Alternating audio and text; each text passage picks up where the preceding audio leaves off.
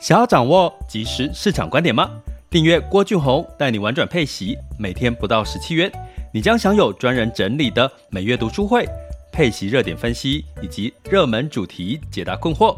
不论你想通过基金、ETF、美股或台股打造你的现金流收入，我们都能为您提供支持。点选资讯栏的订阅链接，了解更多。让我陪你一起投资理财。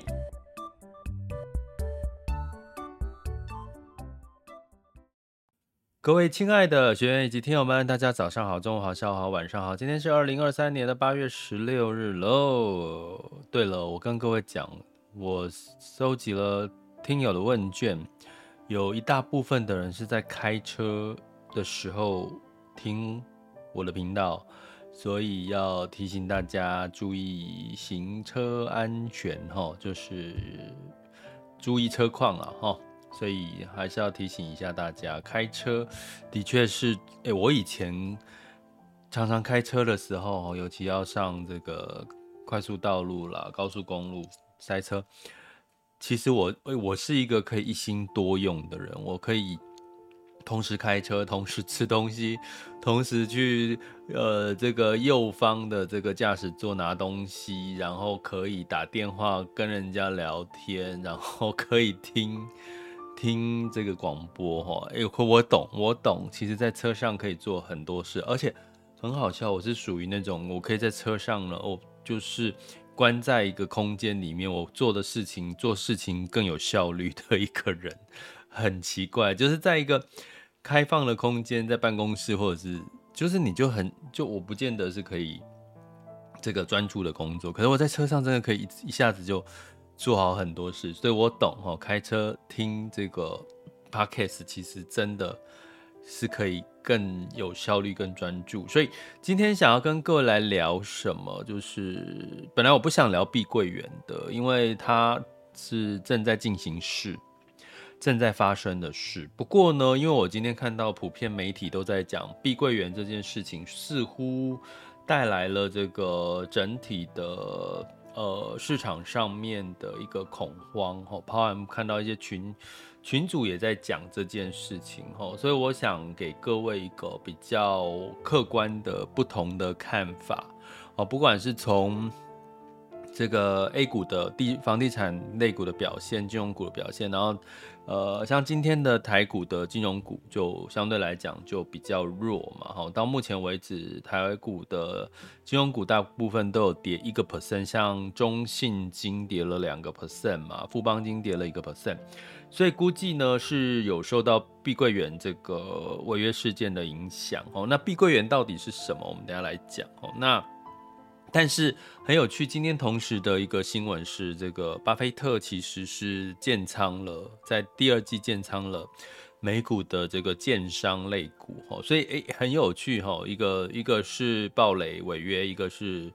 这个巴菲特反而在第二季建这个建仓了建商股，所以我想聊聊，因为包含昨天我们我在这个。元富证券的直播里面，其实也有比较多人问到这件事情哈，我想说稍微来聊一下。那我为什么之前不太想聊，是因为它正在发生当中，所以我很难去给各位一个很明确的方向跟数据。但是我们就客观的来看正面跟反面的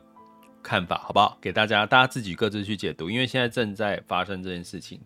那碧桂园是什么？碧桂园当然是这个呃，这个中国的一个很一个大建商。不过呢，它的建商的所谓的建案比较多是在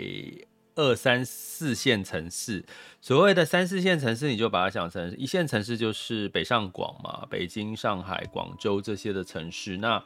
碧桂园它的比较多的城市建案是在所谓我刚刚提到的二三线、三四线，然后比如说像二三线啊，不要举例好了，大家知道嘛，就是除了台北啦、高雄啦、台中这类，其他的比较更更县市类的哈。好，所以呢，这是碧桂碧桂园哈，这个那。比较讽刺的一件事情是在二零二二年呢，二零二二年它碧桂园呢还荣获了这个这个这个国家哈，中国国家它颁发它是一个优质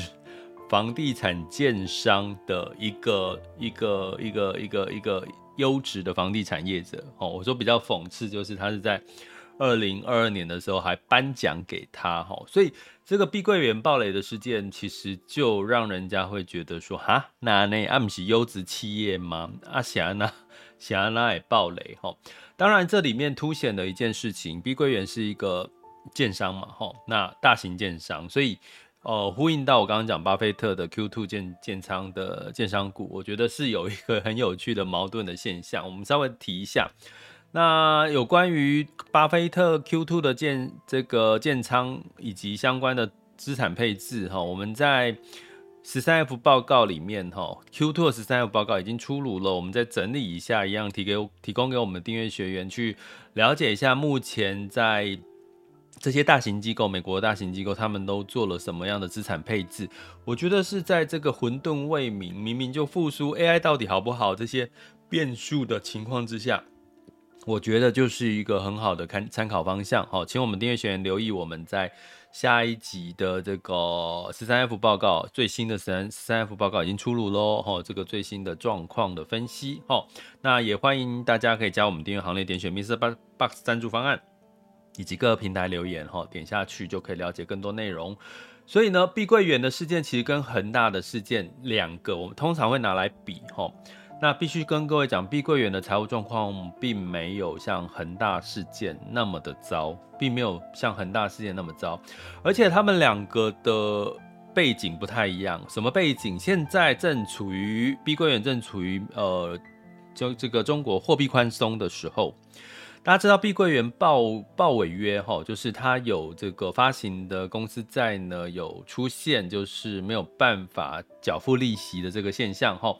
那也暂停了大概有十三档它发行的公司债的目前的交易的一个情况哈，所以市场当然就担忧。不过呢，基本上它其实不像恒大地产，它的整体的真正的压力库存压力是来自于它我刚刚提到的三四线城市这些房子哈卖不出去造成的库存的压力，再加上整体的中国的复苏的情况不明显，诶，中国居民不太敢买房哈，所以基本上是这些。所谓的销售不佳、库存过多所带来的压力，哈，跟恒大地产的这个资不抵债这些情况其实是有点不太一样，哈。那当然就是属于流动性风险，所以你看流动性风险有多重要，不管是个人，不管是企业，你只要掌握稳健的现金流流动性，其实你会发现很多企业都可以过得很好，而且是受到很多的资金的青睐。所以，我们这个频道叫什么？玩转配息。玩转配息其实就是在提所谓的个人投资理财里面的被动收入，或者是现金流收入。吼，其实我真的觉得这件事情是未来后疫情，尤其是后疫情时代非常重大的一个趋势。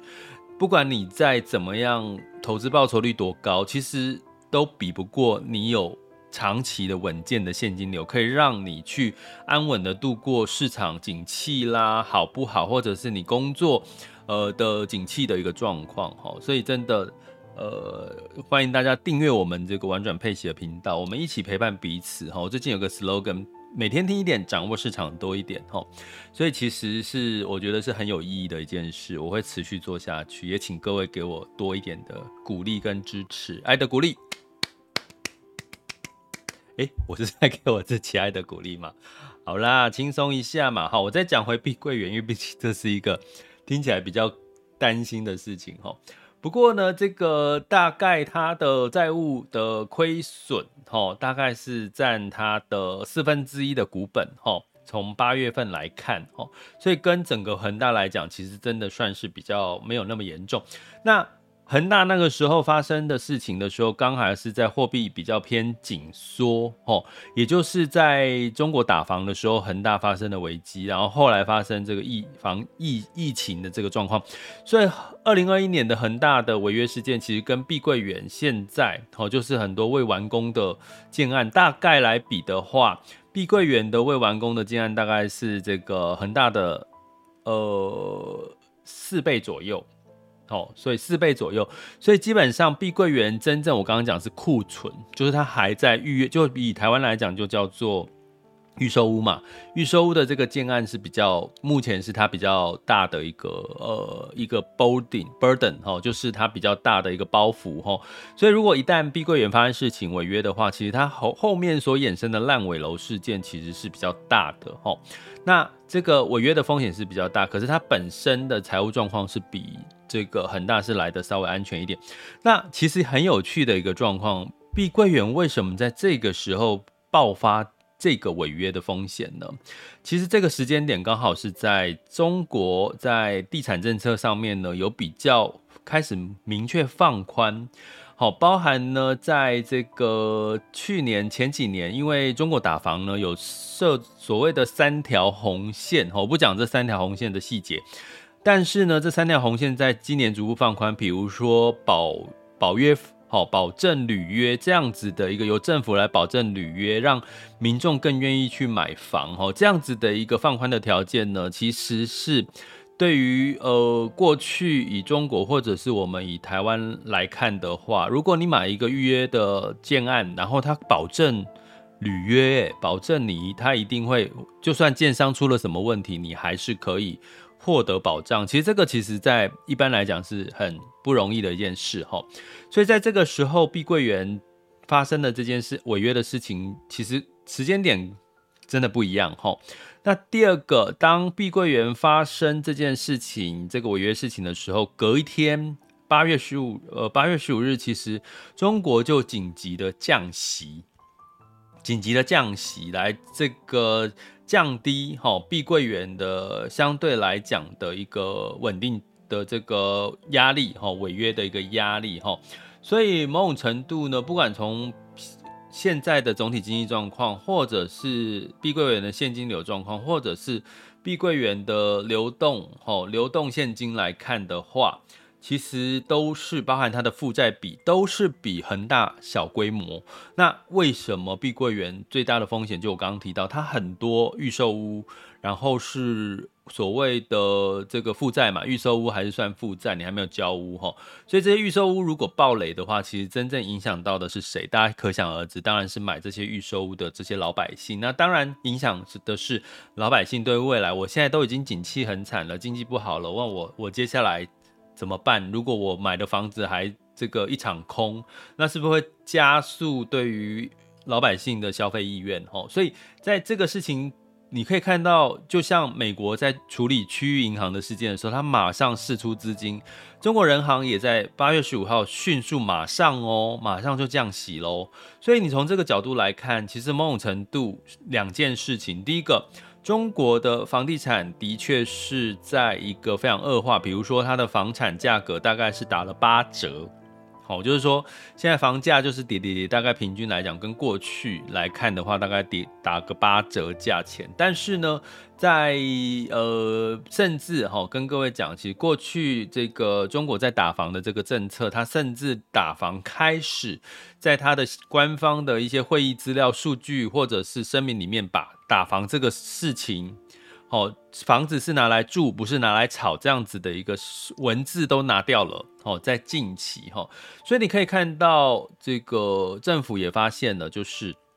如果房子没有让它稳定下来，其实对于中国的整体的经济，包含中国整体的居民的消费信心，绝对是一个很重大的影响。可是我们平心而论来讲，中国打房该不该？当然是该嘛，因为其实他在帮老百姓包包含帮地方政府降低所谓的杠杆，因为他如果在鼓励老百姓去买房，不就是让老百姓我本来已经杠杆哈，我就是借钱买房这件事情已经超过我的薪薪资的百分之七十了，我老百姓收入的百分之七十，如果我还在鼓励老百姓去买房，那不就是提高？地方政府跟提高老百姓的房贷的杠杆，那不就造成经济上面的另外一个问题吗？所以呢，这个打房政策其实是等于说，简单来讲，我做个结论就是，其实这这个过程是中国的整体经济结构调整的一个一个。过程呐、一个短痛哦，我觉得是一个短痛，会不会换来长多？我不知道，因为我们他现在还在进行式当中哈。那我为什么这样讲？它比较问题没有那么大哈，包含呢，你可能它可能是会最后会变成是单一事件。我跟各位讲，近期 A 股房地产，今天是八月十六日，现在的 A 股产业里面。涨最多的现在哦，是房地产。目前的房地产，它的整个产业是目前是涨了两到三个 percent。第二大的是装修建材产业。哎，What's happened？碧桂园都违约了，大家全球都在担心它的地产类股现在是现在这个时间是涨最多的。发生什么事情？所以你就知道，虽然呢，我们在外面呢看看，从外行人去看里面，好像觉得急的好像好恐怖哦。我刚刚讲台股，因为这个碧桂园的事件，哈，可能有踩到一些雷的机会，比如说去买到碧桂园相关的呃公司债，或者是投资雅债之类的，哈。所以呢，你看普遍台股的金融股都跌了一趴左右，哈。所以你会看到 A 股的反应是房地产。房地房地产是今天是涨最多的哈，但是碧桂园我必须跟各位讲，碧桂园呢基本上是投资是港股，在 A 股里面没有碧桂园哈，港股才有碧桂园哈。那我们来看一下，如果以今天的目前的港股来看的话，目前的港股呢是普遍就修正了哈，不管是金融股或者是地产类股。反而就修正了哈，所以某种程度从这个角度来看，其实碧桂园的事件目前看起来好像还是处于单纯的碧桂园事件，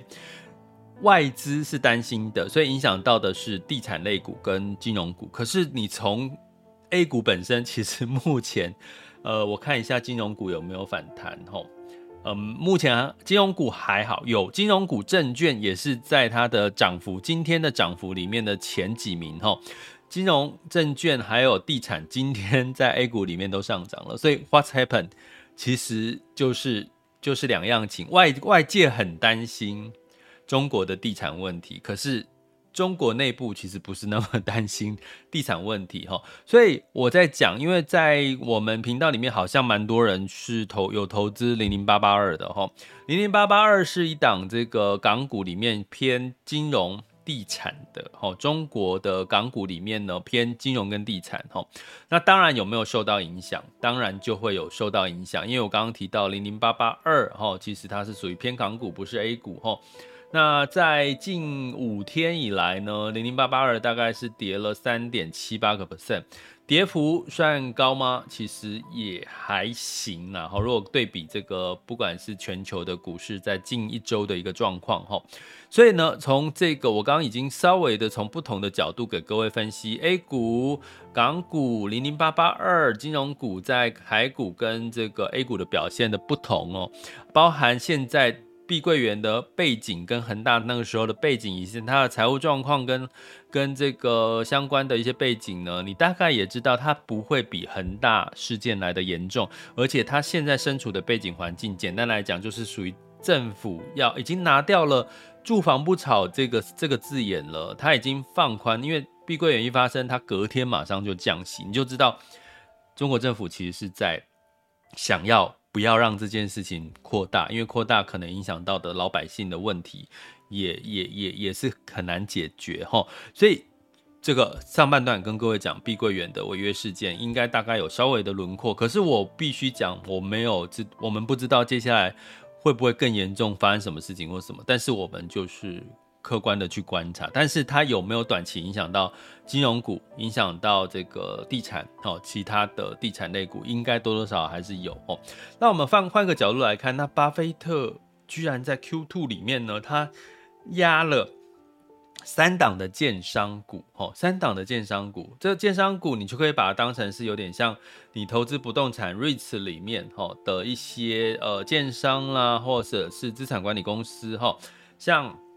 有三档，那是哪三档？就是霍顿呐，霍顿持股，还是有 MVR，还有这个莱纳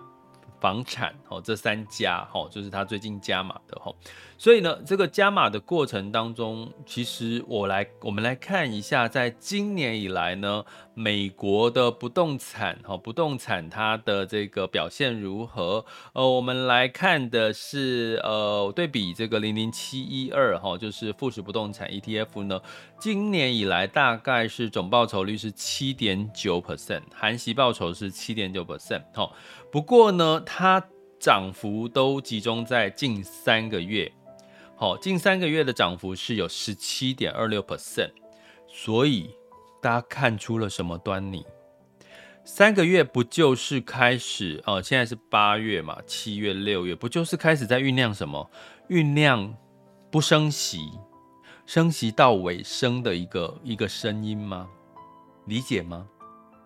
所以巴菲特在 Q2 建仓，也有这个昨天有这个呃朋友问到说，到底对于这个升降息对不动产的影响，哈，升息某种程度会造成建商的流动性的问题。其实我从刚刚的碧桂园的事件已经有跟各位提到类似这样的吧，因为升息就是要压抑这个流动性，甚至压抑货币紧缩嘛。那对于 REITs 不动产当然是一个压抑的作用。那大家想想看，我们台湾为什么房地产一直涨？你就可以知道降息跟升息对不动产的关系了。台湾不就是因为我们的利率很低吗？所以今天投资房地产的人，这些投资客，他反正跟银行借大概一趴两趴不到的利息，他就可以买房子了。他放着放着放着，他可能收租金收入，他可能呢？就算付出这一两趴的利息钱，他从股市、从固定收益也可以赚回来啊。所以基本上降息是有利于地产的走势，因为第一个流动性增加了，好，降息市场资金流入到这个风险性的资产；第二个降息让建商、让投资客买房的成本跟压力就减少了。那现在。美国如果进入到升息的尾声，明年开始讨论降息，那你觉得巴菲特 Q2 建仓建商股是好还是不好？逻辑，我用逻辑去想就知道了。好，所以其实。但是呢，有市场认为说，到底这个巴菲特去买建商股，其实从巴菲特过去以来的这个他投资策略里面看，比如说自由现金流，看股东权益报酬率，其实会去买建商股，其实坦白讲也是蛮特别的。所以呢，外界在揣测这个会不会不是巴菲特自己想买建商股，而是他的一些他的团队、他的相关的副手去。想要去建仓的这个建商股了哈，这个这个又是另外的话，但是不重要，重点是巴菲特伯克夏买了三档建商股，建商股，然后我们看到的是他在购买的时间其实是建仓的时间呢，其实是这个美国升息接近尾声，甚至明年开始在讨论酝酿降息的可能性。那当对对不动产建商有没有帮有没有利有没有偏好，压力减轻？当然有齁，所以两样情。可是这个你会看到碧桂园违约中，我刚刚讲中国官方试出了什么方式来解决问题，就是降息嘛，降息减少建商的这个流动性跟利息成本的压力，同样的道理呀。哦，所以为什么把碧桂园违约跟巴菲特建仓这件事情，建仓这个建商股拿来看，其实你会发现这两个事情一加起来对比，你就可以。找出逻辑了哈，中国的房地产真的是现在是状况不太好，影响到整个中国的经济的复苏更加的明显。那可是相对来讲，在降息就是在刺激景气了。所以呢，如果未来每明年美国进入到降息的循环，我们讲下半年二零二三年的下半年是找寻落后补涨的产业，诶，巴菲特建仓。建商股不就是一个很好的参考的情况吗？好不好？诶，今天讲的其实还蛮 蛮细节的哈。好，那如果想要了解更多二零二三年下半年的方向，以及什么时候我们开始进入到投资胜率最高的复苏期跟成长初期，哈，哎，真的欢迎大家加入我们的订阅行列，点选 MixerBox 赞助方案以及各个平台的订阅连接，哈，了解更多我们的付费订阅方案喽。想要掌握即时市场观点吗？订阅郭俊宏带你玩转配息，每天不到十七元，你将享有专人整理的每月读书会、配息热点分析以及热门主题解答困惑。不论你想通过基金、ETF、美股或台股打造你的现金流收入，我们都能为您提供支持。点选资讯栏的订阅链接，了解更多。让我陪你一起投资理财。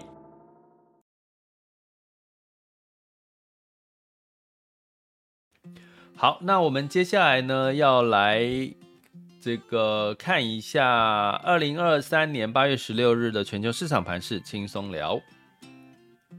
首先呢，风险指标部分，今日 VIX 恐慌指数是来到十六点一，现在当下 VIX 恐慌指数是十六点三九，十年期美债殖利率是四点二零九。好，所以代表的是什么？恐慌有升高了，为什么？因为这几天美股持续的稍微走弱，哈。那走弱的很有趣的事情是，零售销售数据超乎预期。你有没有发现？诶诶，我零售销售数据好，股市居然反而是坏消息。你有没有觉得很好笑？哈，那当然是这个相对来讲，就是有很多开始进入到。这个我刚刚讲衰退之后的一个复苏，所以当然是有一些阵痛，然后才进入到复苏嘛，哈。那整体来看呢，道琼是下跌一点零二 percent，S&P 500、纳斯达克跟费城半导体分别下跌一点一六、一点一四跟一点七个百分点。不过呢，其实 NVIDIA 是上涨的哈，所以基本上可以大概可以市场应该预期 NVIDIA 在八月二十三号的财报。应该大家会觉得是不错的啦，哈，所以其实是预先的一个反应。那零售销售数据好，啊，那当然就是市场会担心是不是会再有升息的机会。不过其实真的不要再看通膨了，请看复苏的讯息。复苏的讯息比较重要哈。那欧股的部分呢，普遍是下跌哈。那整体来看，泛欧六百是下跌零点九三，英德法分别下跌一点五七、零点八六跟一点一个百分点。那其中的零售销售呢，像这个玛莎百货，英国的零售巨头。玛莎百货呢是上修财测哈，所以零售是强的。那其他的银行、金融、原物料是下挫，因为受到中国的这个许多的，好像很多利空又要出现的那个担忧哈，所以影响到 A 欧股。那在雅股的部分呢，在周二的时候呢，日经二二五跟台股是小涨零点五到零点三左右。那 A 港股呢是小跌，好，那我们来看一下目前的这个十二点二十七分，目前的亚洲的股市的一个情况，哈，那目前台股是下跌六十六点，哦，来到了一万六千三百八十八点。哦，下跌幅度是零点四 percent，那其中的台积电是下跌零点五五 percent。那金融股今天刚好提到受到碧桂园的担心影响，所以金融股普遍是下跌。不过比较重要重点的这些 AI 类股，像广达、伟创、哈、纬颖啊这些哈，其实都是逆势上涨的哈。所以呢，目前看起来 AI 仍然是在撑着盘面。那柜买指数是上涨零点一一 percent。在恒生指数是下跌一点三九 percent，恒生科技下跌一点二八 percent，上证指数下跌零点二五 percent 到三千一百六十八。好，那你会看到港股的反应是比 A 股来的直接，对碧桂园的事件。好，那深圳指数是下跌零点二二 percent，日经二二五呢在涨了之后呢，今天也是修正，哈，下下跌一点零一 percent，南韩综合指数下跌一点四二 percent，新加坡海峡是下跌零点五三 percent。所以今天普遍是跌哦，哦，除了贵 我们台湾的贵买指数，其他的亚洲股市都是跌哦。哦，那目前我们来看一下这个美股的期货盘，S&P 500跟纳斯达克都小涨。哦，期货盘的部分。好，那能源的部分呢？是布兰特原油，十月份布兰特原油期货是下跌一点五 percent，来到八十四点八九美元每桶。哦，那因为中国的失望的经济数据所影响的。那黄金哈，十月份黄金纽约黄金期货下跌零点五 percent，来到了一千九百三十五点二哦，一千九百三十五点二美元每盎司。那在这个零售数据，哈，这个表现不错，美国、中国的经济衰退。所以让美元又持续的往之几乎是持平或者是向上哈，美元指数来到一百零三点二一七一，美元兑台币是三十一点九五，美元兑换人民币是七点二八零九哈，所以人民币又贬了，美元兑换日元是一百四十五点六哈，所以现在反而是有一些避险的氛围，还有美国的经济比较强，其他的新市场的数据好像没有比较强，除了除了有两个地方，日本跟印度的经济数据还不错哈。其他的部分还没有看出什么亮点，所以造成美元稍微持平，甚至稍微有点走强的一个情况。哈，所以你会看到很明显，美元开始走弱，就会是其他市场走强的一个比较好的一个几率了。哈，好，这里是郭俊宏带你完整配息，给你及时操作观点，关注并订阅我，陪你一起投资理财。